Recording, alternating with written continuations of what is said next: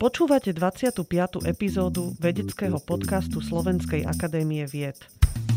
Náš dnešný host je tak trochu detektív, lebo svoju profesionálnu dráhu zasvetil hľadaniu stôp našej minulosti. Matej Rudkaj po ukončení vysokoškolského štúdia na Filozofickej fakulte Univerzity Komenského v Bratislave začínal vo Vlastivednom múzeu v Nitre. V roku 1992 prešiel do Slovenskej akadémie vied a v roku 2008 sa stal riaditeľom Archeologického ústavu v Nitre. Na tejto pozícii pôsobí dodnes. Výskumne sa venoval problematike rekonštrukcie osídlení a foriem sídlisk staroslovenskej osady Bajči, výskumu šlachtických sídiel, hradov v Topolčiankach a Partizánskom, či odkryvu najväčšieho pohrebiska z doby sťahovania národov na Slovensku v Tesárskych mlyňanoch. Popri vedeckej a organizačnej práci sa venuje aj učeniu na Univerzite Konštantína Filozofa v Nitre.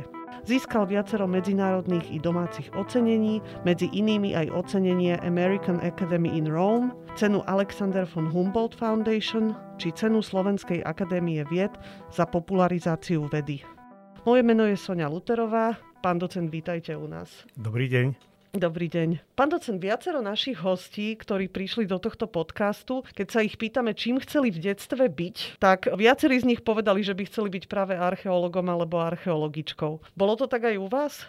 Tak ja som ako dieťa mal určite viac rozmanitých predstav, aké zamestnanie by som mohol mať v budúcnosti. A od tých prozaických požiarníkov a podobne až k tomu, že pozerať sa trošku pod zem a hľadať niečo v zemi, čo by mi povedalo niečo o minulosti. Ale ten prvý podnet boli vlastne ani nie tak archeologické nálezy, ale skôr to boli paleontologické nálezy, lebo my máme na Devíne, na Devínskej kobile záhradu, v ktorej ako deti sme sa hrábali v piesku a jednoducho nachádzali sme rôzne mušličky, skamenelých kostí a podobne.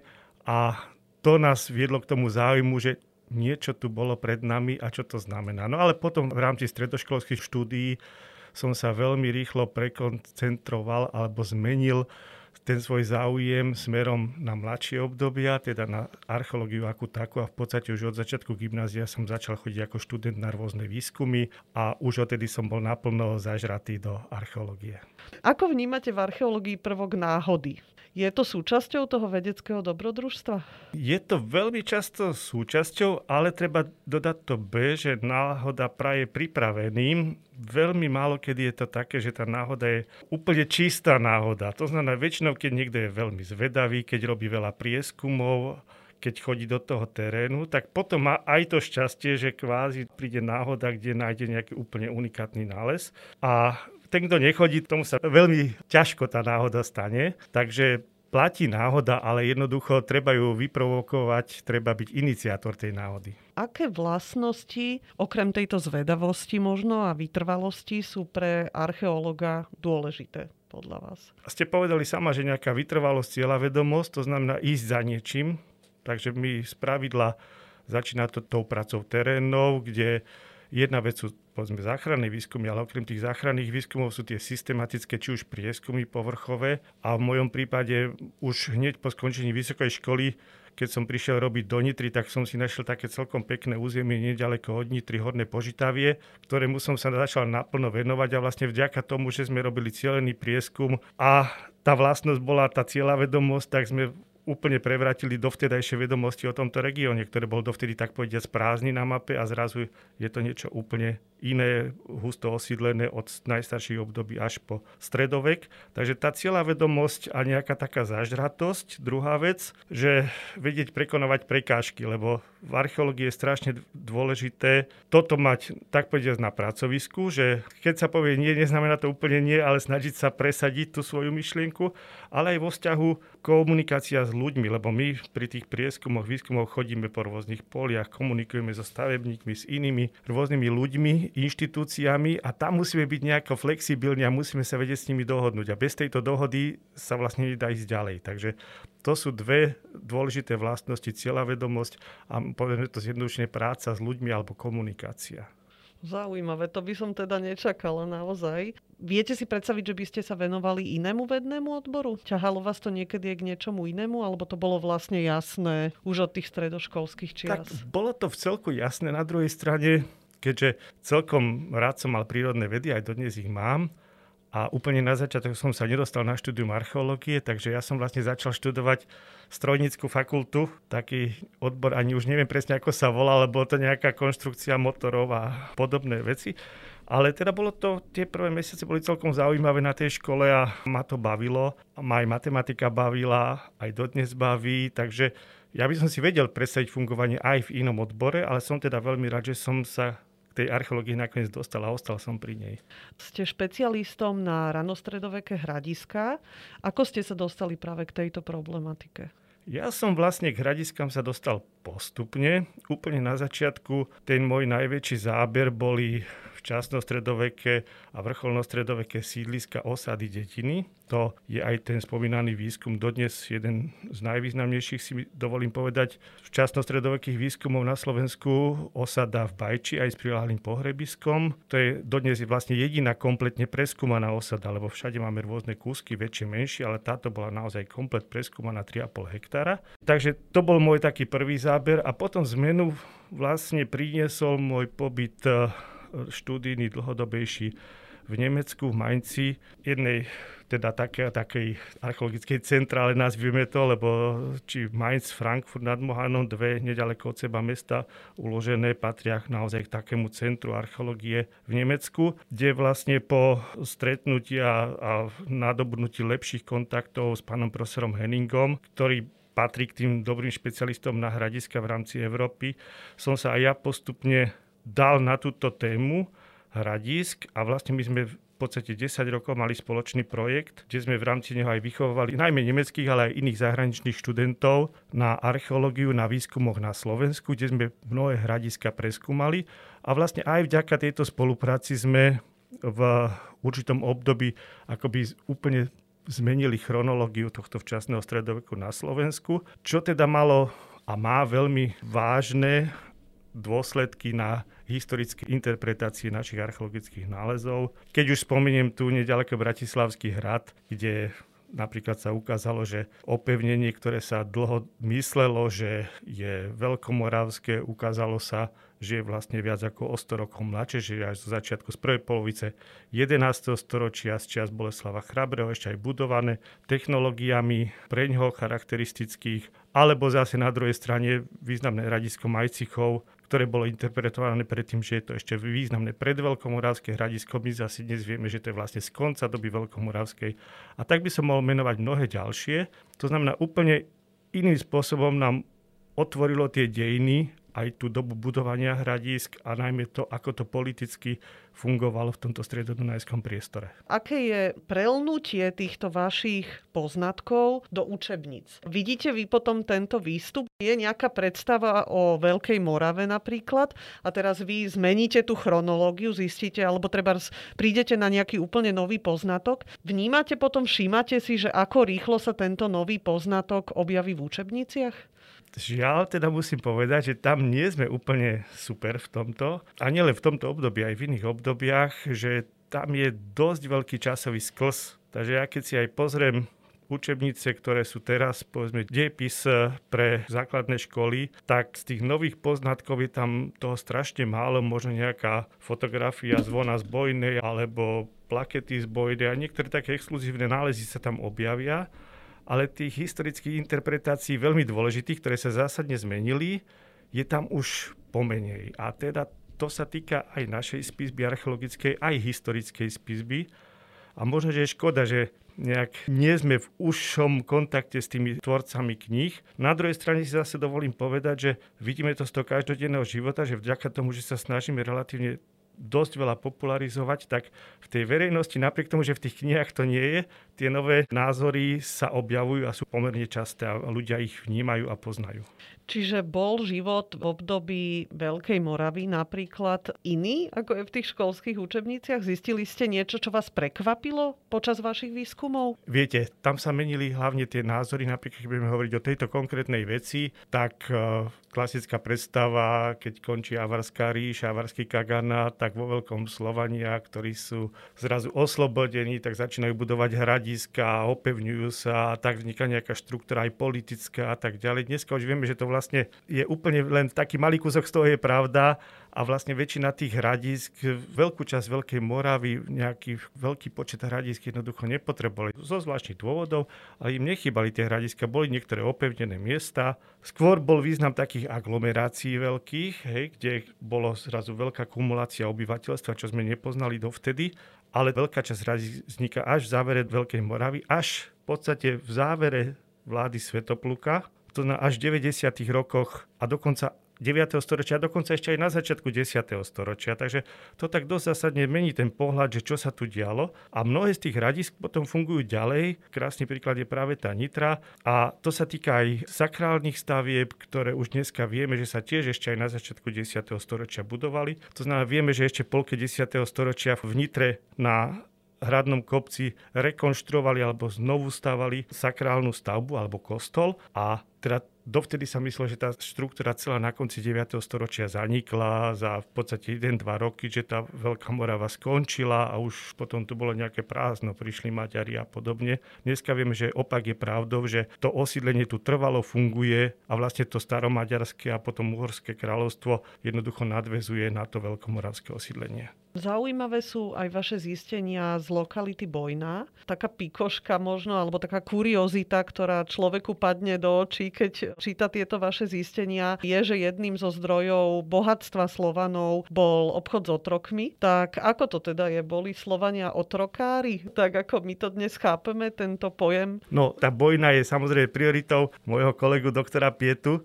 a kamaráta. A ja tam trošku participujem, aj keď najmä v takej fáze vyhľadávania tých lokalít, merania rekonštrukcie, interpretácie alebo datovania tých lokalít, ale samozrejme sa dostávam aj k informáciám o nálezoch a práve v Bojnej sú jedny z mála nálezov rôznych pút, okov, ktoré Máme ale aj z iných lokalít, aj ja z výskumu aj staršieho trošku, ešte aj z doby stiahovania národov máme podobné nálezy, aj z doby Veľkomoravskej, z Nitry, z Parovských hajov. Tí otroci určite boli dôležitou súčasťou hospodárstva a ekonomiky Veľkej Moravy. To vieme ale aj bez archeologických nálezov, len on sa tomu tak nejako nevedovala veľká pozornosť. Ako náhle sa mnohé tieto puta poobjavovali, tak zrazu už sa povedali, je, však my to vlastne poznáme z historických prameňov, ale dovtedy tie pramene sú dlhšie známe, že dávnejšie, ale tak sa tomu nejaká veľká dôležitosť nedávala. Ale takto, keď sa to spojilo dokopy, tie historické a archeologické, tak to len potvrdilo, že to bola veľká súčasť ekonomiky. Ale Bojna je zázračná aj v tom, a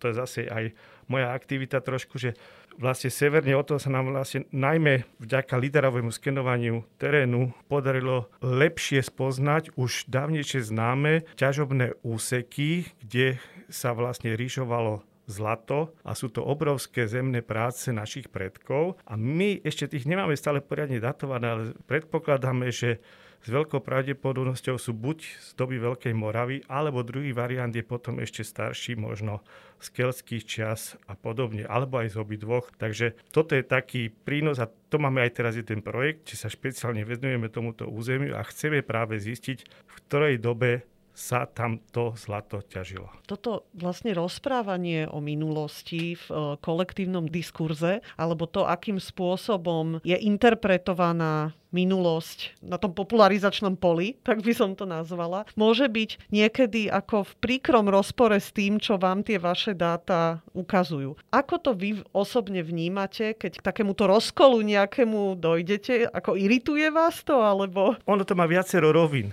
Jedna je aj doslova politická, poviem, lebo jasne, že aj odjak živa v podstate v politike zohrávali tieto informácie archeologické a historické svoju úlohu, však nakoniec aj Žiaľ, je to tak, aj pri zrode fašizmu alebo myšlienok fašizmu stala archeológia kedysi, alebo interpretácia teórie archeologické. A tie snahy sú používať, ale aj zneužívať naše informácie a ich rôznym spôsobom ohýbať alebo využívať len to, čo sa niekomu hodí. To je v tej politickej rovine. Potom druhá je taká, čo nás niekedy možno trošku viac aj mrzí, taká, neviem ako to ani presne nazvať, že či amatérska, ale vychádza strašne veľa publikácií, ktoré sa tvária, že sú vedecké, ale vôbec oni nie sú vedecké a majú rôzne pozoruhodné teórie, ktoré sa ale tešia veľkej oblúbe verejnosti a s tým dosť často bojujeme, hej, že sa stretávame s rôznymi mýtmi, ktoré fungujú v tej politickej ja si myslím, že tu bola taká tendencia pred možno nejakými 15 rokmi trošičku ako keby namotať tú archeológiu na politiku, ale sa slovenská archeológia ako také podarilo od toho dištancovať a vlastne tým smerom to na Slovensku nešlo, že by sa v politických krúhoch nejako intenzívnejšie zneužívala. Využívať by ju mohli, lebo môžem byť hrdý na archeológiu, je tam strašne veľa vecí pozitívnych, ktoré by sa dali použiť. Ale v tej amatérskej časti tamto stále beží a to máte od rôznych teórií pôvodu Slovanov, keď budeme v tomto období, cez rôzne genetické teórie a tak ďalej, ktoré sú úplne na vode často, ale ľudia ich radi čítajú a možno, že je to aj minus našej činnosti, že napriek tomu, že sa snažíme tej popularizácii dať nejaké miesto veľmi dôležité, tak stále to asi ešte nie je dosť, aby sme týchto prevážili a pretlačili tými rozumnými a reálnymi objektívnymi informáciami. Ja by som sa vrátila k tomu vášmu výskumu stredovekej osady v Bajči. Vy ste spomenuli, že vlastne ten výskum je jedinečný v tom, že bola kompletne preskúmaná táto osada. Čo to znamená? Kedy si poviete, že je nejaká lokalita kompletne preskúmaná? Na Slovensku máme, a nielen na Slovensku, všade máme problém definovať reálny rozsah archeologického náleziska. Najmä na tých veľmi archeologicky úrodných miestach, kde pôjdeme po terase Nitre alebo Žitavy a vlastne v podstate žiadne nálezisko ani nekončí, ani nezačína, lebo jedno končí, medzi tým iné začína, potom jedno je kelské, jedno slovanské, jedno z doby kamenej. V tom Bajči to bol taký šťastný príklad, že to bol vlastne ostrov. To bol ostrov medzi ramenami rieky Žitavy a vďaka tomu, že to bol ostrov, tak teda je uzavretý celok, ktorý sme vedeli a vieme aj samostatne vyhodnotiť. Jasné, že je pravdepodobné, že zase čo považujeme za lokalitu, prísne vzaté k tej lokalite patrili aj nejaké polia a iné veci, ktoré už boli za tým ostrovom, ale už tie až tak dobre nepoznáme. Ale máme o nich informácie z archobotanických nálezov, my vieme povedať, akého razu boli tie polia a podobne. A čo je dôležité, že tá lokalita je zaujímavá aj tým, že vďaka tomu, že to je takýto krásny celok, tak e, vieme zistiť, že tí ľudia v nejakom období, najmä v tom staršom období 8. a 9. storočia mali rozčlenenú tú osadu. Jedna časť slúžila na, nazvime to, spoločné skladovanie zásob, v druhej časti osady bola remeselnícka činnosť, rôzne spracovanie obilia, pečenie chleba a podobne. Ďalšia bola obytná časť a ešte medzi obytnou časťou boli roztrúsené hroby z toho obdobia.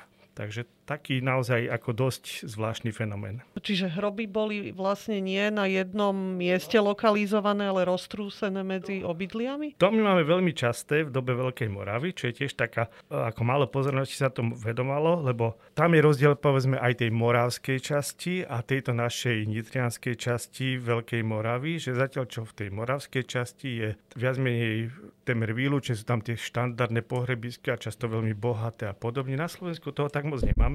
Tých reálnych pohrebisk väčších je málo, ale skoro na každom sídlisku, na každej lokalite alebo aj hradisku máme nálezy hrobov takto rôzne, povedal by som, nie klasicky ako na cintoríne, ale len tak roztratené, možno niekedy nejaká skupinka, 5-6 hrobov, potom jeden hrob a podobne roztratené hroby v sídliskovom areáli. To znamená, zase to ukazuje, že to Nitriansko malo nejaké aj iné predstavy o živote, o posmrtnom možno živote a o smrti, o tom, čo sa deje s tými telami ďalej. Tu na v tej nitrianskej strane máme výrazne menej napríklad takých tých exkluzívnych bohatých hrobov. To nemusí znamenať, že tu boli tí ľudia chudobnejší, ale jednoducho nebol ten zvyk tie povedzme šperky, ozdoby, meč a tak ďalej v takom objeme dávať do hrobu, ako to bolo v tej západnej strane. Lebo zase, keď spomenieme Bojnu, Bojna je, hádam, jedno, možno aj úplne najbohatšie hradisko aj v strednej Európe, možno aj v celej Európe z hľadiska nálezov. Ale pohrebiska, ktoré by to reflektovali, nemáme. To znamená, keď sa podľa toho sídliska pozrieme, povieme, že to boli tí najbohatší a vysoká vrstva spoločenská a podobne, ale hroby k tomu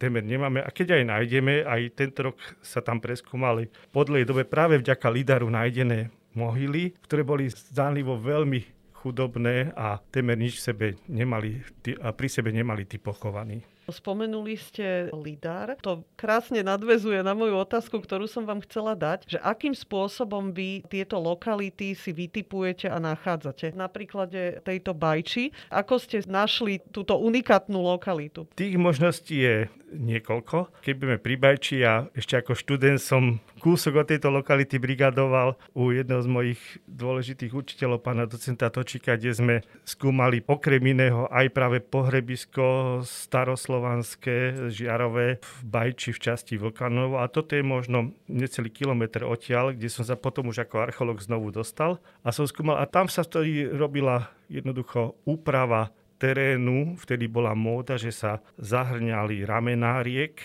a vytvárali sa z toho polia alebo veľké lány polí, to znamená sa tá štruktúra krajiny zásadne menila. A v rámci takéhoto zúrodňovania pody vo vtedajšom slova zmysle, tak sa tie jednotlivé duny ničili. A práve jedna z tých pieskových dún bola aj táto významná lokalita, takže vďaka tomu som tam ten výskum mohol robiť a on v podstate prebiehal od roku 87 a sme ho v roku 92 skončili. Musím povedať, že sme ho veľmi ťažko na jeho dokončenie zháňali peniaze, lebo do roku 89 to bolo také v celku ľahké, alebo archeológia to mala na Slovensku v celku príjemné z hľadiska financií, že existoval taký špeciálny účet na záchranné archeologické výskumy, ktorý bol z ministerstva financí jednoducho uvoľňovaný a ten zázrak bol v tom, že on keď sa minul, tak sa znovu naplnil ten balík, takže on bol v podstate nekonečný. tak e, naozaj to nám zavideli aj vtedy v rámci Československa naši českí kolegovia, lebo v Čechách to neplatilo, ale na Slovensku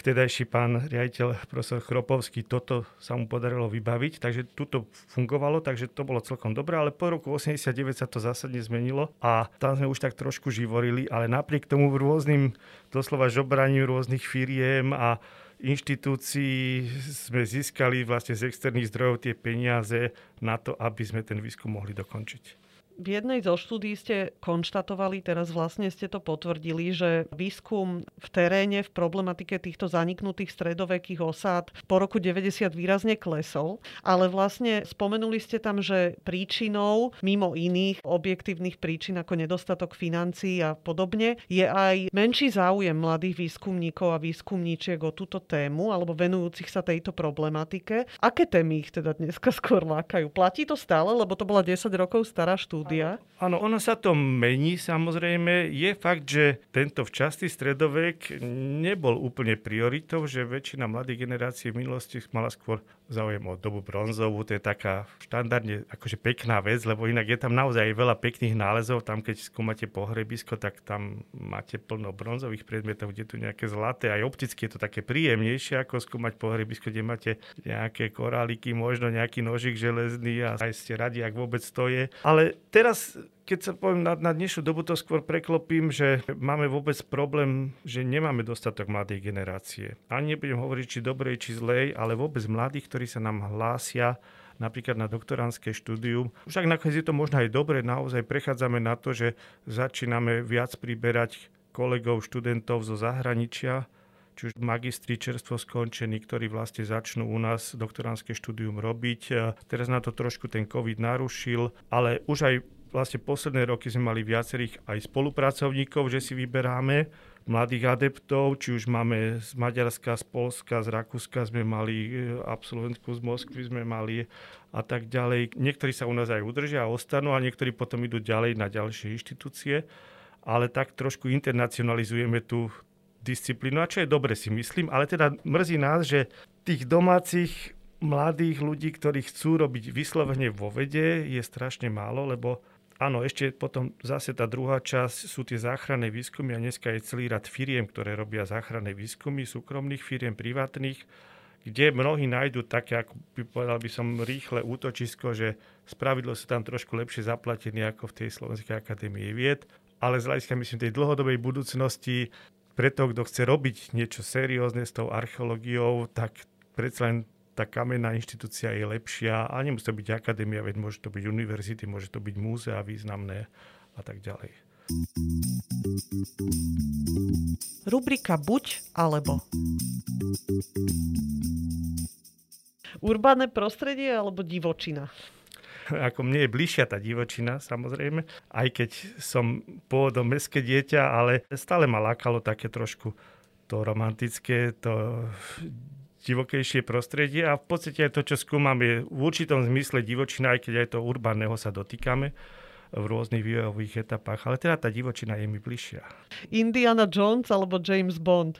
No, mám takých priateľov z úplne iného prostredia ako archeologické a tí ma väčšinou volajú, že Indiana Jones, takže potom toto je asi moja odpoveď, aj keď zase treba povedať, to, tým, či ste začali túto reláciu, ja to veľmi rád hovorím, že tá archeológia je taká detektívka a je to a dnes oveľa viac ako kedykoľvek predtým, že už tá čistá archeológia vlastne takáto, tá metlička, lopatka Indiana Jones ako taký neexistuje.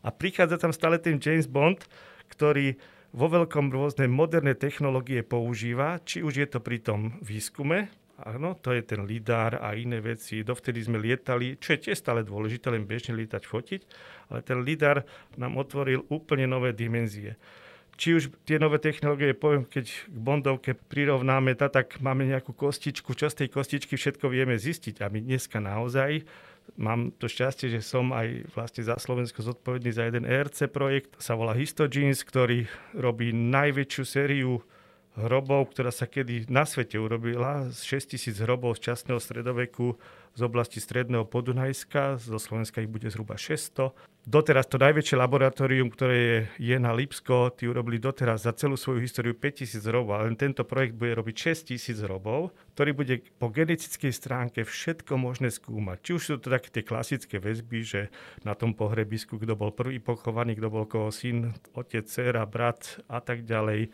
To sú fantastické výsledky, lebo viete vidieť, že tu vám chýba jedna mama, tu vám chýba zase taký člen a viete to normálne kvázi aj datovať, lebo viete robiť celú genézu na 6 7 generácií, ale viete zistiť choroby, či mal niekto žltačku, či mal tuberkulózu, či mal lepru, koľka ti v tej komunite a rôzne takéto informácie, o ktorých sa nám nie že pred desiatimi, možno pred piatimi, šiestimi rokmi ani nezdalo. S tým, s jedným z kolegov, čo máme zase ďalší kinetický projekt, bol nositeľ takého veľkého projektu, tiež tohto RC v Dubline, asi pred 7-8 rokmi, tak sme sa rozprávali o desiatich vzorkách, že by sa dali urobiť. To bolo 10. Dneska hovoríme o tisícoch. Takže ten James Bond je veľmi dôležitý pre nás takisto. A geofyzika, to pozeranie sa pod zem, že zrazu máme prístroje, viete. Predtým sme si mysleli, že áno, niečo vidíme, niečo tam teraz zoberieme ten prístroj vlastne za jeden deň máte povedzme 10 hektárov pomeraných, lebo sa to zapojí ako sejačka za štvorkolku, pobehajú sa polia a vy máte zrazu jak na ploche, plochu sídliska pohrebisko, iné veci. To sú úplne nové dimenzie, ale bez toho sa to už dneska nedá. To sa dá už len s tým robiť. Hej? Takže sme sa úplne zmenili archeológia taká. Takže možno od toho Indiana Jonesa sme sa dostali k tomu Bondovi. Príchod na nové nálezisko alebo odchod po dobre vykonanej práci? No príchod na dobré nálezisko je vždycky, lebo to je, rýchlo odpovedám, ale jednoducho my sme tí nedočkaví, ktorí túžime po objavovaní nového. Takže keď je len trošičku možnosť a chceme mať niečo nové, ale zase je to to ale, že musíme samozrejme aj ukončiť tie predošle, čo je v archeológii všeobecne celosvetovej trošičku problém, lebo tých nálezík je strašne veľa, aj preskúmaných, najmä vďaka tomu, že treba robiť záchranné výskumy obrovitánske. A tých archeológov je relatívne malá skupina, takže nie všetko sa darí vyhodnotiť, ale teda snažíme sa, aby to nejakým spôsobom išlo a najmä teda, aby sa to dostávalo aj do sveta. Už som spomínal toho pána docenta Točika, on bol taký líder v tomto v 50 60 rokoch, že vlastne urobil zo slovenskej a aj československej archeológie naozaj taký trošku pupok Európy, hej, že boli veľmi dobrí, chodili sa sem všetci učiť. V tomto sme stále celkom dobrí, hej, v tej terénej časti archeológie a dneska aj v tej interdisciplinárnej, že nezaostávame a držíme krok s tými najlepšími na svete. Hej. Dostanete sa aj vy osobne do terénu ešte? No ja sa snažím utiesť do terénu, je to čím ďalej tým ťažšie, ale už priznám sa, posledné roky som nerobil taký akože trvalejší výskum, že by som bol pol roka niekde na výskume, ale snažím sa samozrejme byť a robím kde tu rôzne menšie akcie. Aj teraz práve vďaka overovania nie tak lidarov, ale leteckých e, snímkov, ktoré som lietal niekedy pred 3-4 rokmi a ich postupne dávame dokopy, tak sme našli nejaké pohrebiská, ktoré ešte teraz by sme chceli v tomto roku overiť a máme na to vlastne jeden projekt APVV, ktorý sa týka práve tohto včasno-stredovekého obdobia tých mocenských centier. A toto sú vlastne pohrebiska v zázemí hradiska Bojnej, kde nám práve tie klasické pohrebiska chýbajú a s veľkou pravdepodobnosťou už teda jedno vieme isto, že je veľkomoravské a ďalšie asi budú, takže tie chceme otvoriť, skúmať a uvidím možno, že tam sa tak povediať zakopem trošičku. A bol by som rád, keby bolo také pekné veľkomoravské pohrebisko. Ešte jeden z takých, kde teda si nájdem ten čas, dlhodobejší projekt je zahraničný, kde robíme výskum. V Kuvajte, na ostrove Fajlaka a tam teda si nájdeme tých 6 týždňov v roku čas, pokiaľ nie je COVID. Tento rok to teda sa nezrealizovalo, kde skúmame tiež toto isté obdobie, tiež práve to najmä 7. 8. storočie, ako to tam fungovalo ja keby ste mi čítali myšlienky, ano? lebo ja som teda v 2003 bola v Kuvajte náhodou a veľmi skoro som narazila na informáciu, že slovenskí archeológovia tam skúmajú. Aj som pozerala cez more na tú ano, bodečku fajlaku, áno, áno. fajlaky. Ako vznikla táto spolupráca? To vznikla v podstate, treba povedať, že v podstate trošičku náhodou. To je tá, čo sa pýtali, či existuje náhoda, alebo neexistuje.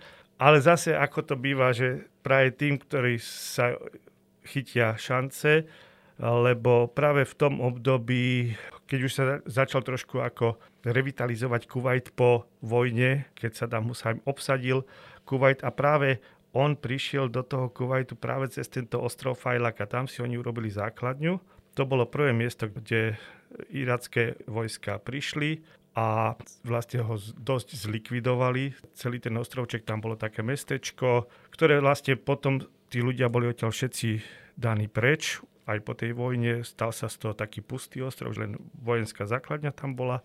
A kuvajskí šejkovia chceli nejakým spôsobom oživiť tento ostrov a urobiť z toho nejaké kultúrno-spoločenské centrum regiónu, kde by teda okrem tej nafty alebo ropy bol aj nejaký záujem o kultúru, o pamiatky, už dávnejšie známe, tam boli archeologické náleziska, ktoré v minulosti najmä Dáni, ale aj iné expedície britské skúmali, tak chodil vlastne vtedajší riaditeľ múzea po Európe a záňal si partnerov, ktorí by tam išli skúmať. No a v rámci toho teda prišiel aj na Slovensko a na ten začiatok to celkom dobre vypalil, takže veľmi rýchlo tam išla prvá časť.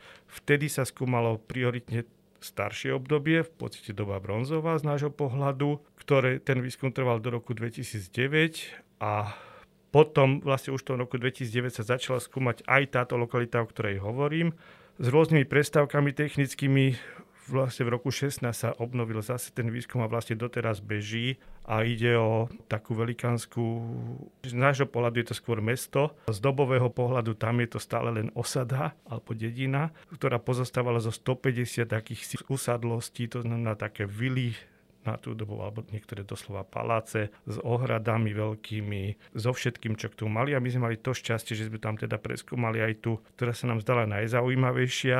Aj sa ukázalo, že aj naozaj je veľmi zaujímavá. V podstate bola jedna z najbohatších eh, takýchto úsadlostí alebo vil, ktoré sa v celom zálive, z nášho hľadiska Perskom zálive, preskúmali a sme radi, že je to vlastne možno, že nejaké obydlie nejakého miestneho pohlavára alebo funkcionára, možno nejakého starostu, ktorý mal vo svojom príbytku množstva všelijakých špeciálnych sklenených nádob, je to najväčšia kolekcia z toho priestoru skla a sklenených výrobkov, väčšinou pochádzajúcich zo Sýrie. A máme odtiaľ fantastické hneď vedľajší príbytok zase je nejaká dielňa šperkára, ktorý spracovával polodrahokami najmä ametisty, tých tam máme vyše 5 kg, čo je už samo o sebe veľmi pozorúhodné a ešte čo je pre nás dôležité, sa nám podarilo vlastne zdokumentovať celú tú osadu, takže dneska máme perfektný plán. A je to aj taká príprava na ochranu toho náleziska, lebo ako ste spomínali, po roku 2000 bol zavretý, ten ostrov bol neprístupný verejnosti, potom bol prístupný povedzme nám alebo tým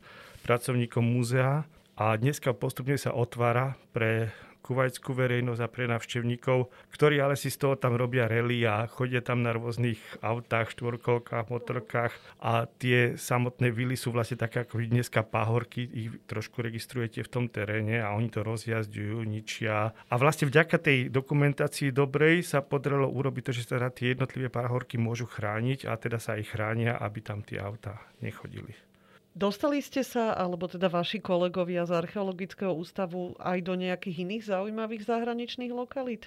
Treba povedať, že pre nás je stále priorita to slovenské územie, hej, že sme možno na rozdiel to spomínal Nemeckého archeologického ústavu, ktorý má priority všetko iné okolo Nemecka až celý svet od Číny po Južnú Ameriku. My máme prioritu naozaj výskum Slovenska, ale napriek tomu robíme výskumy, ktoré sú aj v zahraničí. Väčšinou sa podielame s nejakými inými inštitúciami, nie sú to vyslovene naše licencie. Chvíľku sme spolupracovali e, s kolegami zo Sahy na výskume v Guatemale, teraz máme spoločný projekt s Ústavom orientalistiky, výskum v Sudáne. Máme také menšie aktivity, ja sám aj už so spomínaným profesorom Henningom som trošku robil v Belgicku pri Brugách jeden výskum práve tiež jednej falce z doby Karola Veľkého alebo potom v Severnej Francii, kde tu rôzne takéto menšie aktivity, ale nie sú to nejaké rozhodujúce aktivity. Trošičku aj v popularizácii vyvážame naše znalosti do zahraničia. Keď pôjdeme tu za Dunaj, tak keď pôjdete na Brownsberg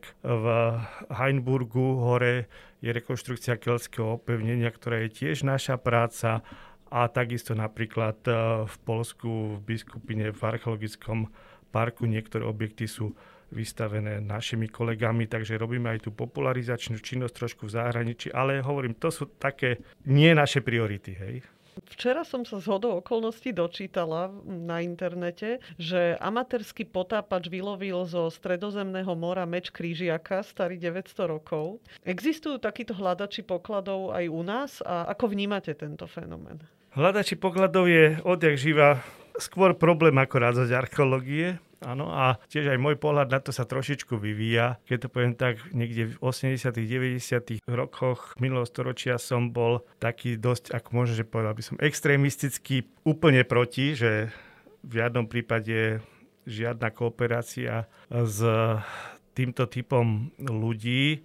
Dneska mám trošku iný názor, lebo tá prax ma utvrdzuje v tom, že to negatívne vymezenie a to, že máme veľmi prísny zákon, vďaka ktorému ani samotní archeológovia nemôžu s detektorom svojvoľne chodiť a veľmi ťažko aj organizovanie, to nás stále veľmi mrzí. Ešte horšie je to voči, musím spomenúť, aj bežným spolupracovníkov, ktorí vlastne archeológia najmä 19. a 20. storočia bola postavená na rôznych spolupracovníkoch, hej, ktorí v tej dedinke pán učiteľ chodil po poliach, zbieral črepy, on si robil tam v škole nejakú zbierku. Podľa možnosti poslal vtedy do Budapešti správu, že tu som našiel také a také. V 20. storočí zase do Bratislavy. Alebo potom po roku 52-3 do Nitry poslal správičku. Máme krásny archív, jak tí ľudia to posielali, mali záujem. A dneska toto všetko dané mimo zákon. To znamená, bežný človek nesmie ísť potom poli, zdvihnúť ten črep a doniesť ho do múzea len tak, lebo prísne vzad, keď sa dodržiava zákon, tak vlastne porušuje zákon. Až po týchto vyslovene naozaj hľadačov a deštrukčných hľadačov, ktorí idú s detektormi a vieme veľmi dobre, a to je to, čo menia aj ten môj názor, že oni jednoducho, ich je viac, majú viac času, majú veľmi dobré strojové vybavenie a chodia po tých archeologických náleziskách, či sa nám to páči, či nie, či je zákon prísny, či nie je prísny. Tá realita je taká, že sa vykrada jedno nálezisko za druhým a je to doslova tragédia. A preto aj ja dneska už som skôr nakloní na to, že aspoň nejakých tých ľudí nejakým spôsobom zaktivizovať a nájsť a ich zapojiť, že by robili nie sami, ale pod našou kontrolou spolu s nami aby to svoje hľadačské nadšenie možno ukojili. Pokiaľ to nie sú tí, ktorí vyslovene chcú len kšeftovať, no lebo sú aj takí, tak s tými sa podľa mňa dá nejakým spôsobom rozumne robiť. A tak by bolo dobre upraviť tie naše zákony, lebo v Európe je celý rad krajín, kde takto sú upravené tie zákony. A potom už je možno, že naozaj tlak, ten represívny by mal byť na tých vyslovene vykradačov, ktorí jednoducho drancujú naše kultúrne dedičstvo a človek žasne to si stačí otvoriť nejaké medzinárodné stránky, aukčné a podobne, kde sa objavujú stále veci. A stačí sa pozrieť do Čech, kde treba už oni treba našli tak, majú trošku iný zákon, ale našli nejakú takú cestu, ako aspoň časť tých hľadačov využiť prospech archeológie a samozrejme bojovať proti tým zlým. Ale to bojovanie, ten boj je potom aj taký, ako je práve príklad napríklad e, lokality Vojna, kde už povedomie tých ľudí, ktorí žijú v tom regióne, tých polovníkov, lesákov, všetci, ktorí sa tam hýbu v tom teréne horskom, tak je také, že vedia, že tam nikto takýto sa nemá objaviť, takže keď sa tam objaví, tak hneď to hlásia a hneď sa to rieši. Ale to je jedna obec, možno ešte pár takých na Slovensku, ale zatiaľ nevieme to robiť pre celé Slovensko, bolo by to ideálne. Takže ja veľmi dobrý pocit z týchto hľadačov nemám a teda som presvedčený, že sa musia naše zákony trošku upraviť a po vzore niektorých západoeurópskych zákonov zmeniť tak, aby bol ten boj proti ním efektívny, lebo takto sa hráme na to, že sme efektívni, ale realita je úplne inde. Áno, respektíve, aby sme ich využili. Nakoniec aj ten potápač, ten meč odovzdal izraelským pamiatkárom. Takže také niečo by sme určite potrebovali aj my. A tie možnosti sú, a hovorím, sú zákony rôzne v rôznych krajinách, ale hovorím, nefunguje toto u nás a to drancovanie je strašné, keď hovoríte, že chodíte na Kobilu, nebol som tam dlho, možno, že aj tam je to stále, lebo aj tam je veľa archeologických nálezisk, ale stačí tam, kde chodím a dosť často chodím po prírode, tak skoro všade nájdem diery po týchto vykradačoch. Žiaľ. Hovorili ste, že ten archeologický výskum sa aj od čias, kedy vy ste začínali, dosť zmenil. A vy sám ste teda zástancom využitia moderných technológií, alebo až nadšencom, môžem mm-hmm. povedať. Určite áno. Viackrát ste použili ten termín LIDAR, čiže bola by som rada, keby ste nám ho predstavili. A zároveň aj ostatné projekty, ktoré vám napadnú, Virtual Arch a ďalšie. Áno, tu určite som aj ovplyvnený zase svojim dávnejším pobytom v Ríme a v rámci toho aj spolupráce so Sienou, s pánom profesorom Frankovičom, kde vlastne poprvýkrát som videl tak v realite, čo sa dá s rôznymi skenermi robiť, či už po tej stránke dokumentačnej, ktorá je pre nás strašne dôležitá, že uľahčuje dokumentáciu a navyše tá dokumentácia je oveľa vernejšia, ako sme boli zvyknutí predtým, ale práve aj po tejto stránke pozerania sa pod zem, rôzne geofyzikálne prístroje a podobne. A od tej doby som sa tomu dosť intenzívne venoval a dovolím si povedať, že už e, v roku 2008-2009 my sme mali vlastne na pracovisku prvé skenery, ktoré vtedy neboli vôbec lacné a asi sme boli aj vôbec tak v tejto stredodunajskej Európe alebo strednej Európe určite aj jedna z prvých pracovísk, ktoré začalo intenzívnejšie so skenermi pracovať a veľmi rýchlo sa k tomu pripojili aj tie pozemné skenery ako také. A zase veľmi rýchlo sa k tomu pripojila spolupráca s ďalšími inštitúciami, kde sme teda vedeli, že existuje skenovanie aj z oblohy alebo z lietadla, z vrtulníka, z rôznych e, zariadení, ktoré lietajú. A našťastie sa mi podarilo nájsť e, spoločnú reč s kolegami lesníkmi zo Zvolena, ktorí začínali pracovať tiež so skenovaním terénu pre polnohospodárske účely, nie pre archeológiu. Vďaka tomu sme vedeli si pripraviť štrukturálne fondy tak, aby sme v rámci nich mohli vlastne prvé terény na Slovensku pre účely archeológie zosnímať Prečo hovorím, že pre účely archeológie, lebo predsa je rozdiel, keď sa sníma ten terén v čase vegetačnom, čo robia títo lesníci, a v čase mimo vegetačnom, čo je zase pre nás zaujímavejšie, lebo tie všetky lúče prejdú, vlastne vedia merať lepšie oveľa ten terén. Keď to povieme zjednodušene, to skenovanie je v tom, že vďaka určitému algoritmu vy si viete vygumovať lesné porasty a kroviny, takže vidíte naozaj len ten pôvodný terén tým sa nám úplne otvorila nová dimenzia, že sme videli podles. Všade, kde je lesná krajina, my sme zrazu ten les si vedeli dať preč. Robili sme na tom začiatku niekoľko takých väčších regiónov ako Tríbeč, Považský Junovec, ale aj na severe Slovenska niektoré úseky, kde sme mali dosť veľkú plochu na to, aby sme mohli testovať tento postup a veľmi rýchlo sa ukázalo, že to je strašne efektívne a za niekoľko tých náletov sme mali zrazu množstvo archeologických lokalít a zrazu zasa vrátim k tej bojnej, že kde sme mali predtým napríklad e, jedno z tých hradí sme z neho mali len kúsok a nevideli sme ďalej, čo sa tam dialo, lebo sa nám zdanlivo zmizlo a už sme ho nevideli. Zrazu na tom lídere sme videli to pokračovanie toho hradiska a zistili sme, že sme chodili okolo neho, len už to boli dneska len také 30-40 cm vyvýšeninky, ktoré už teraz všetci vidíme, lebo už vieme, že sú tam, ale vtedy sme to nevideli. A to nám povedzme úplne aj dokreslilo mnohé obrazy, mnohé objavilo nové. Pri Bojnej máme teraz ďalšie veľké hradisko, 40 hektárové nájdené, ktoré sme vôbec nepoznali, že tam existuje. Máme množstva týchto ciest, tie Banské revíry a tak ďalej. Čo je teda pre nás dôležité, veľmi sa tešíme, že štát medzi tým v posledných rokoch e, urobil veľký program, že sa robí takéto skenovanie celoštátne alebo celé územie Slovenska. Postupne sa aj zverejňuje, čo zase nám ako nás to aj teší, ale na druhej strane zase máme trošku aj problém, lebo práve títo vykradači, o ktorých sme hovorili, zase majú viac času ako my to študovať a ísť a skúšať tie lokality, či už rôzne mohyly, ďalšie e, hradiska. Tých hradisk je naozaj neurekom v našej hornatej krajine a oni nás zase predbiehajú pri tom neoverovaní, lebo my chodíme z pravidla overovať, že chceme si to overiť, čo to je, ale oni chodia vykrádať. A tam zase ťaháme za kratší povraz a aj preto zase bude treba ten zákon nejako podľa mňa upraviť, lebo je to cesta do pekla, keď ostaneme v tej situácii, v akej sme teraz. Áno, že ste takí zabednení na svojich barikádach vlastne. Áno, tie áno, strany. áno. No a jednoducho toho personálu archeologického je málo to, alebo viete, aj zo zákona nemôžete policajta postaviť na každé hradisko. No, to asi nejde technicky, že?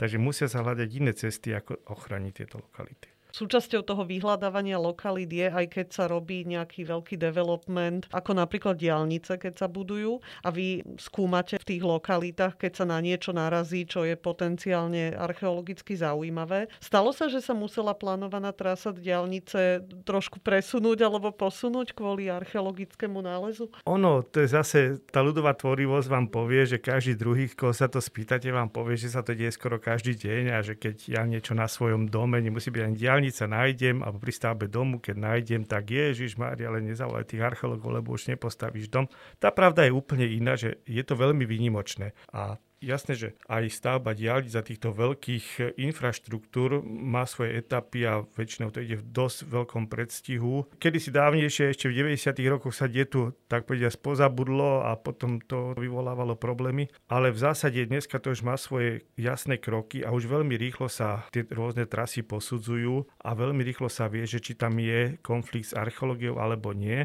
A spravidla tie archeologické náleziska sú také, že ich stačí preskúmať a kľudne nech tá diálnica tá ďalej ide. Len sa to musí preskúmať, hej? lebo tie bežné, nazvime rôzne zemnice alebo zásobné jamy, pohrebisko, no tak pohrebisko sa preskúma a dobre, už sa nezničí a sú príklady aj zo zahraničia, sa celé hroby v blokoch zoberú, sa odložia, lebo nie je čas na skúmanie a potom sa o 20 rokov skúmajú niekde inde. To my zatiaľ tak nerobíme, ale u nás sa to jednoducho preskúma. Tie presuny trás Jeden jediný si pamätám, keď na severe Kisúc sa zmenilo trasovanie diálnice, lebo tam sú také opevňovacie novoveké systémy a naozaj sa vyšlo v ústretí tej archeológii, že vlastne ten pôvodný plán bol taký, že by celé tie systémy vlastne zanikli, podarilo sa tú diálnicu urobiť tak, že len na jednom mieste ich trošičku sekla, ale ostatné všetko ostalo. Takže myslím, že aj v Logie City, aj Ovca celá, je to veľmi dobrý príklad, ale sa to vlastne posunula tá diálnica ešte v tej projektovej fáze. To znamená, už keď sa stávalo, nebol žiadny problém a už sa stávalo tak, ako sa stávalo. Takže vlastne nič tej diálnici nehrozilo, ani žiadne spomalenie výstavby, ani iné problémy. Čo sa potom s takýmto náleziskom stane, ako napríklad v tej lokalite mhm. Čierne? Mm-hmm. To Áno, sú presne. tie spomínané dobre, kysuce. Hej, hej, dobre viete. Aj sa to potom nejak sprístupní verejnosti? Alebo... No práve aj tá časť je sprístupnená verejnosti a my sa snažíme vždycky, to už samozrejme nie je naša úloha, ale veľmi často sme aj priamo pri tom sprístupňovaní, že sa snažíme trošku získať tú samozprávu alebo vtiahnuť ju do spolupráce, alebo nejaké občianske združenia lokálne. Väčšinou to funguje a tí sa potom aj do budúca starajú o ten objekt, lebo každá prezentácia si vyžaduje svoju starostlivosť, kde tu nejakú inováciu, kde tu nejakú opravu, lebo sú rôzni vandály a podobne. Takže s tými samozprávami je to najlepšie, najideálnejšie a tých príkladov je strašne veľa, ktoré by som mohol menovať a to čierne je tiež jeden z nich, že kde to funguje a je to sprístupnené. Podobne je archeologický výskum aj súčasťou výstavby v meste, hlavne teda v tých historických častiach. A zaujímavé odkryvy sa spravili aj v súvislosti s budovaním novej štvrte v Bratislave v lokalite Cukermandel. Na tomto ste sa podielali? Nie, na tomto Nie. sme sami nepodielali. A ako to bolo teda s tým hradným areálom? Na tom ste sa podielali vy? Hradný areál, my sa podielame odvtedy, odkedy tam boli tie problémy, tak toto poviem. Dovtedy sme to nerobili my, robili to ďalšie inštitúcie, aj jedna súkromná firma. Vtedy to nebolo úplne košer, ja to poviem takto, ten prístup, lebo bubnovať sa začalo vo fáze, kedy už tam, poviem to tak natvrdo, tá jama pre tú garáž bola. Takže ja to stále hovorím aj, aj našim kolegom a niektorí sú moji aj blízki priatelia, ktorí tam robili ten výskum predtým, že tak veď mali v roku 2009 eh, začať bubnovať, keď sa začínal ten výskum a boli tam tie prvé nálezy 2008-2009. Potom dokonca bola stavba celá zastavená za vlády pani Radičovej, keď myslím, že pán predseda Národnej rady Sulík tú stavbu zastavil, rekonštrukciu hradu a to bola vtedy veľmi dobrá možnosť povedať, no dobre, však tak prosím vás, tu už neplánujte žiadnu výstavbu a musíme tu chrániť veci. Ale viete, tí, ktorí boli zainteresovaní, ostali tam robiť ten výskum, ten sa robil a keď bol vlastne skončený, tak vtedy sa začalo hovoriť, že jej, ale tu nesmie byť tá stavba ale vlastne už išlo o územie, kde bol kedysi amfiteáter, kde z veľkej časti vlastne už nič ani nemohlo byť, lebo to bolo vyhlbené ešte v 60. rokoch alebo v 50. už ani presne neviem. A tak sa mi to zdalo neúplne fér, že vtedy sa začalo byť na poplach. Jedno, čo je veľmi dôležité, je treba povedať, že naozaj tie architektúry ostali zachované, tie kľúčové všetky, sú dnes sprístupnené verejnosti. Priznám sa, neviem, ako je tam presne vstup, ale jednoducho je to všetko urobené tak, že je to, myslím, že je to už aj otvorené, ja teda tam, kde tu chodievam, ale lebo robíme aj ďalšie výskumy na hrade, ale je to sprístupnené už potom môže byť rôzne názory, či to mohlo byť lepšie, či nie sprístupnené, ale tie samotné architektúry, všetko je zachované a to si myslím, že je rozhodujúce a dôležité. Áno, na tom je paradoxné to, že niekedy tie objavy by sa možno ani neurobili, keby ten development sa tam neplánoval. A to sa netýka len hradu, ale aj iných lokalít možno. Určite, aj toto je pekný príklad toho a ani by sa nenašli tie peniaze na ten výskum, si treba povedať, hej, lebo oni tu boli vlastne prostredníctvom tej stavby platené. Ja si myslím, že aj teraz, napríklad my robíme v tých ďalších, až odtedy sme vlastne vyhrali súťaž, lebo aj my nedostávame nejaké automaticky zákazky, musíme sa vždy uchádzať o zákazky v konkurencii všetkých ďalších, ale tu sme vyhrali tú zákazku a vlastne dodnes robíme výskum v tých ďalších častiach, kde máme úplne fantastické nálezy, teraz trošku z mladšieho obdobia, ale vlastne boli tam aj nálezy aj z týchto čas, ktoré sú aj zakonzervované. Všetko sa ide prezentovať, bude ten výskum ešte dobiehať, ale už vlastne tie priestory sú zrekonštruované tak, že už je to urobené ako výstavná miestnosť, len teraz tam bude ešte možno rok, dva prebiehať konzervácie, reštaurovanie tých nálezov, objektov jednotlivých, doskúmanie a potom sa to otvorí aj to podzemie verejnosti. Toto, čo ste spomenuli, sú možno také pozitívnejšie príklady, aj keď teda konkrétne ten hradný areál a tie nešťastné garáže Viem, tak, že... takým spôsobom neboli vnímané, ale Určite povedzme, áno. že aspoň teda e, boli zachované časti z tých nálezov, alebo tie dôležité časti. Ako to vnímate, keď sa práve naopak to nálezisko preskúma, ale potom teda dojde k tomu developmentu a sa to zničí alebo zakrie. Neboli vás z toho srdce? No často aj áno. A nie je to vždy také jednoduché, lebo keď zase sa vrátime k tomuto hradu, my keď sme napríklad tieto, to sú drevené zase teraz, väčšina tých vecí je drevených konštrukcií prioritne z 11. storočia. Niečo ale, čo vôbec na Slovensku nemáme. Niečo podobné je pod Praským hradom, to je inak verejnosti neprístupné, ale je to ešte vlastne od prvej republiky tam urobené dneska, keď sa tam prechádzate po vrchu pred katedrálou svätého Víta, si málo kto vie, že vlastne pod tým je celé podzemie archeologické a veľmi dobre to tam funguje. Toto je, samozrejme je zlomok z toho, ale najbližšie ešte možno v Poznaní v Polsku je podobná prezentácia takýchto nálezov a nebolo to úplne ľahké presvedčiť a nemyslím teraz len na pracovníkov Národnej rady, ale všetky inštitúcie, lebo to sa ťažko konzervuje, to je náročné. Na pohľad ľudia vidia nejaké drievka zhorené, sa to zdá, že to je nič, ale samozrejme tá prezentácia sa dá urobiť veľmi dobre, veľmi lákavo a povedzme v tom istom období sa robilo na Morave niečo podobné, kde to tak skončilo, ako ste vraveli, že to po preskúmaní to všetko dali preč a vlastne ostala tam jedna pivnica. Ale tu som teda rád, že sa podarilo dosiahnuť ten kompromis a nie všetko, ale veľká časť tých pekných vecí a potom aj unikátnych románskych architektúr, ktoré dovtedy nikto nepoznal doteraz, tak budú tam sprezentované a sú sprístupnené. A to je ten lepší príbeh. A teda samozrejme v tých mnohých ostatných nás, akože boli to srdce, ale nie ich až tak veľa, lebo ako som už povedal, väčšinou sú také, že sa nedajú prezentovať, alebo je to veľmi ťažké prezentovať. Napríklad pohrebiska, zás príklad Nitry ešte v roku 1933 sa preskúmali časti v okolí katedrály a boli tam hroby, ktoré chceli vtedy prezentovať. Tam nechali, ale samozrejme za pár rokov zistili, že to sa nedá udržať pri živote. Dneska sú tie technológie lepšie, ale je to veľmi náročné.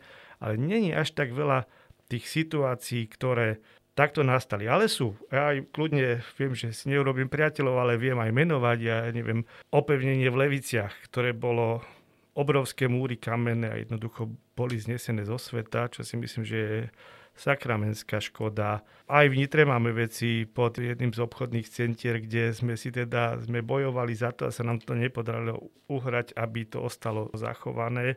V Košiciach máme tiež jedno obchodné centrum, kde to nedopadlo veľmi dobre s prezentáciou a vedeli by sme nájsť takýchto príkladov ako žiaľ viac, ale našťastie ich je až moc, nie je to nejaký, že by sme vyskakovali v rámci európskeho štandardu, určite zase nie, že by to bolo nejaké ničenie pamiatok, to určite nie. Rubrika Veda versus viera. V čo veríte? Môžem teda povedať, že ja verím to, že niečo ovplyvňuje naše kroky, aj mám nejaké vierovýznanie, ale skôr je to taká intimná viera, tak by som to nazval a tak to máme aj v rodine, aj keď dobre, áno, však máme aj tie základné atribúty, v tom mojom prípade evangelických aktivít e, sú splnené, ale skôr si je to naozaj také naše vnútorné presvedčenie, že niečo ovplyvňuje naše kroky pri nástupe do funkcie riaditeľa archeologického ústavu už je to dosť dlho. 2008 ste hovorili? 2008. No tak už uh, druhú desaťročnicu ste otvorili. Mali ste veľké plány. Ja som čítala jeden rozhovor z toho obdobia a vtedy ste vlastne hovorili, že chcete zaktivizovať na novo tie veľké výskumné projekty, spracovať výkopávky, pretože bolo veľmi veľa výskumov, ktoré teda boli realizované a tie nálezy vlastne boli nezdokumentované, nezarchivované Hovorili ste o budovaní laboratória, depozitárov. Čo sa napokon podarilo zrealizovať? Žiaľ nie všetko, ale veľa z toho áno. A môžem ísť kľudne aj v takom poradí, lebo viaceré veľké výskumy, ktoré sa podarilo zabezpečiť, či už z domáceho prostredia,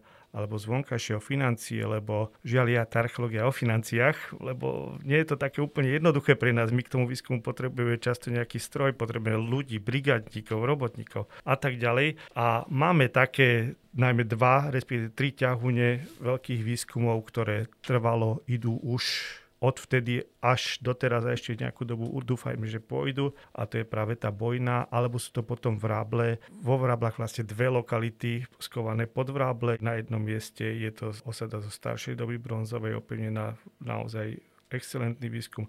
A druhá, ktorá takto dlhé už roky beží osada z mladšej doby kamenej, tiež mnohými unikátmi. Všetko sú to vlastne medzinárodné projekty, ktoré sú pokryté z časti alebo z veľkej časti práve zahraničnými financiami a aj spoluprácou s zahraničnými kolegami, čo je teda pre nás bonus.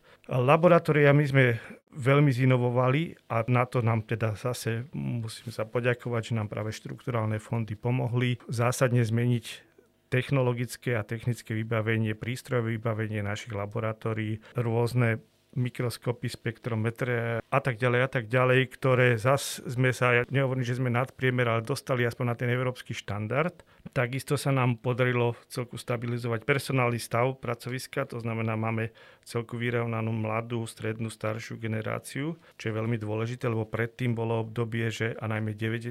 roky boli doslova také, že vlastne, keď to tak zrátam, neviem, či jeden, či dvaja ľudia nám pribudli za celé 90. roky, to bola úplná katastrofa, žiadny rozvoj nebol. Podarilo sa nám viaceré muzejné expozície urobiť aj trvalé, čo sme tiež veľmi radi. Mali sme exkluzívne výstavy aj v zahraničí, čo najviac rezonovali vo Vatikáne spolu so Slovenským národným múzeum, čo teda málo ktoré inštitúcii sa podarili vo vatikánskych múzeách robiť e, výstavu. To sú naozaj úplne výnimočné veci celosvetovo. Takže myslím, že sme to ako celkom dobre potiahli. Vybudovali sme nové depozitáre čo teda je strašne dôležité pre nás. Takže máme naozaj vzorové depozitáre. Minulý týždeň tu boli kolegovia z Čiech sa učiť, ako majú oni budovať e, v Moravskom zemskom múzeu, teda vlastne Moravskom národnom múzeu, môžeme povedať, ako by oni mali budovať depozitáre, lebo naozaj máme sa čím chváliť, že sú naozaj kvalitne vybudované, až po ten informačný systém, ktorý obhospodaruje všetky nálezy, ktorých máme 100 tisíce u nás a ktorých musíte vedieť, že kde na akej poličke, čo je, kedy to bolo konzervované, či to treba znovu rekonzervovať. Takže tu sme sa úplne naozaj posunuli o veľký kus dopredu a to som teda veľmi rád, že to tak išlo a že sa to podarilo urobiť. Stíhate pritom aj nejaké koničky? Spomínali ste, že chodíte do prírody rád? No určite, lebo aj našťastie bývam, tak povediať, pod lesom hneď, takže ja mám do prírody do lesa a tak to zvláštne býva, že bývam takom trojuholníku, inak aj archeologickom, lebo mám možno, ja neviem, 5 minút mám na Zoborský kláštor, asi 3 minúty mám na hradisko Lubka, významné hradisko, No asi 20 minút mám hore na Zobor, na hradisko veľké, takže som až v takom historicko-lesnom prostredí a tak teda do prírody chodíme veľmi radi. Pokiaľ je možné, nie som nejaký aktívny športovec, veľmi už som hrával tenis, ale ten teraz nejak menej, ale teda snažím sa, pokiaľ je možné plávať. V poslednom období trošku bicyklujeme a tiež to máme na kopec, takže máme čo trénovať. No a teda hobby pre mňa aj keď ťažko, že či to je hobby, ale taká radosť najväčšia sú vlastne moje vnúčatá, ktorými sa môžem tešiť. Nemám ich úplne blízko, ale zase nie úplne ďaleko, takže pokiaľ sa len trošku dá, tak sú u nás alebo my u nich. Snažím sa aj na to urobiť čas, lebo je to dôležité, však musíme trošičku sa niekedy aj odstrihnúť a pokiaľ je to možné, sa snažím venovať aj týmto aktivitám. Alebo zobrať ich so sebou do divočiny. No áno, oni inak, takto, že samozrejme mám rôznu vekovú kategóriu, už až mám 5 vnúčat, už dosť, dosť veľa a tie väčšie slečny, to 7 a 9 rokov, tá už bude mať 10 za chvíľočku. A tie už sú také aj do divočiny, aj do hôr a do tatier na kopci už behať, nielen, že sa prechádzať niekde dole popar, ale aj trošku ako náročnejšie veci prekonávať, e, majú chuť a, a ich to baví tiež tá divočina divočina, takže sa teším. Máte čas popri tom všetkom, čo robíte, aj čítať alebo pozerať niečo mimo vašej odbornosti? Dajte nám nejaký tip na obľúbený film, knihu, seriál. Čo ste v poslednej dobe videli, čítali? No, to je ťažká otázka. Mňa zaujímajú takéto témy, ktoré majú taký reálny odraz nejakej spoločenskej téme. Často sú to dokumenty ale z takých tých aj hraných filmov, či už tá čiara, alebo rôzne takéto tieto teraz súvisiace s nedávnymi politickými problémami na Slovensku, to ma tak dosť zaujíma, lebo je také akože aktuálne pre mňa. Pán docent, je nejaký objav alebo zodpovedanie nejakej výskumnej otázky, ktorú by ste chceli mať zodpovedanú ešte počas vašej kariéry? No, otázok je strašne veľa a čím viac robíme, tým viac. No, v tejto chvíli možno, že dve sú pre mňa zaujímavé, alebo tri možno témy. Jedna je ešte objavovanie nových doteraz nepoznaných, povedzme to zhruba veľkomoravských hradísk. Aj minulý rok sa nám podarili tri nájsť na Turcinové, čo ma teda veľmi teší, lebo takúto mozaiku celú budujeme. Potom ďalšie, čo ma teda veľmi fascinuje, je hľadať tie nejaké pohrebiska k bojnej práve. Aj s kolegom Pietom, aj s ďalšími kolegami hľadáme intenzívne, ako som spomínal, vyzerá, že sa nám to darí. S tým súvisia vlastne aj ten jeden môj projekt, ktorý teraz mám, ktoré sa týka vlastne ekonomiky stredoveku, keď to poviem zjednodušene, práve na tie zdroje bohatstva, z čoho tá ekonomika fungovala a tam sú tie banské aktivity zachované. Tieto časti sú veľmi dôležité, ale si myslím, že úplne najprelomovejšie bude, alebo to som skoro istý, že bude, že budú tie výsledky v rámci toho veľkého projektu Histogens, čo robíme, teda to je veľká medzinárodná skupina, tie veľké počty DNA, a nielen DNA analýz, lebo v rámci toho máme 2000 stronciových analýz, to znamená, to sú tie analýzy, ktoré hovoria o tom, že vieme povedať, či ten zomrelý tam, kde sme ho našli pochovaného, či tam žil, alebo či od ďal prišiel. Tiež strašne dôležité vedieť, lebo nestačí, že má len nejaký nález pri sebe, ktorý je povedzme typický pre Taliansko. Nemôžem povedať, že to bolo Talian, hej, ale keď už vidím, že tu vieme zistiť, že ten dotyčný naozaj prišiel od niekadiaľ a takisto na základe ďalších izotopov vieme zistiť, povedzme, akú mal stravu ten dotyčný. Ešte som spomenul tie choroby. Tento projekt, keď skončí, má 5 rokov pred sebou plnenia, ale to zase nie je až tak ďaleko, tak to bude podľa mňa úplne taký prelom v európskej alebo aj svetovej vede vo vzťahu k poznaniu dávnych civilizácií. Takže to sa veľmi teším. To bude ten sen môj, že to splníme a dokončíme. No tak veľmi vám držím palce a budem to teda s radosťou a s úžasom pozerať e, z diálky, že ako to dopadne. Tak a ja sa teším, veľmi pekne ďakujem a teším sa, že vás budem môcť potom možno informovať o výsledkoch tohto krásneho projektu. Budeme veľmi radi. Ďakujeme veľmi pekne, že ste si našli čas a že ste prišli sa s nami porozprávať. Ďakujem veľmi pekne aj ja. Dramaturgicky sa na dnešnej epizóde vedeckého podcastu Slovenskej akadémie vied podielali Katarína Gáliková a Sonia Luterová. Technická podpora Martin Bystriansky. Ak sa vám náš podcast páči, dajte o ňom vedieť aj svojim priateľom a priateľkám. Každé vaše zdieľanie nás poteší.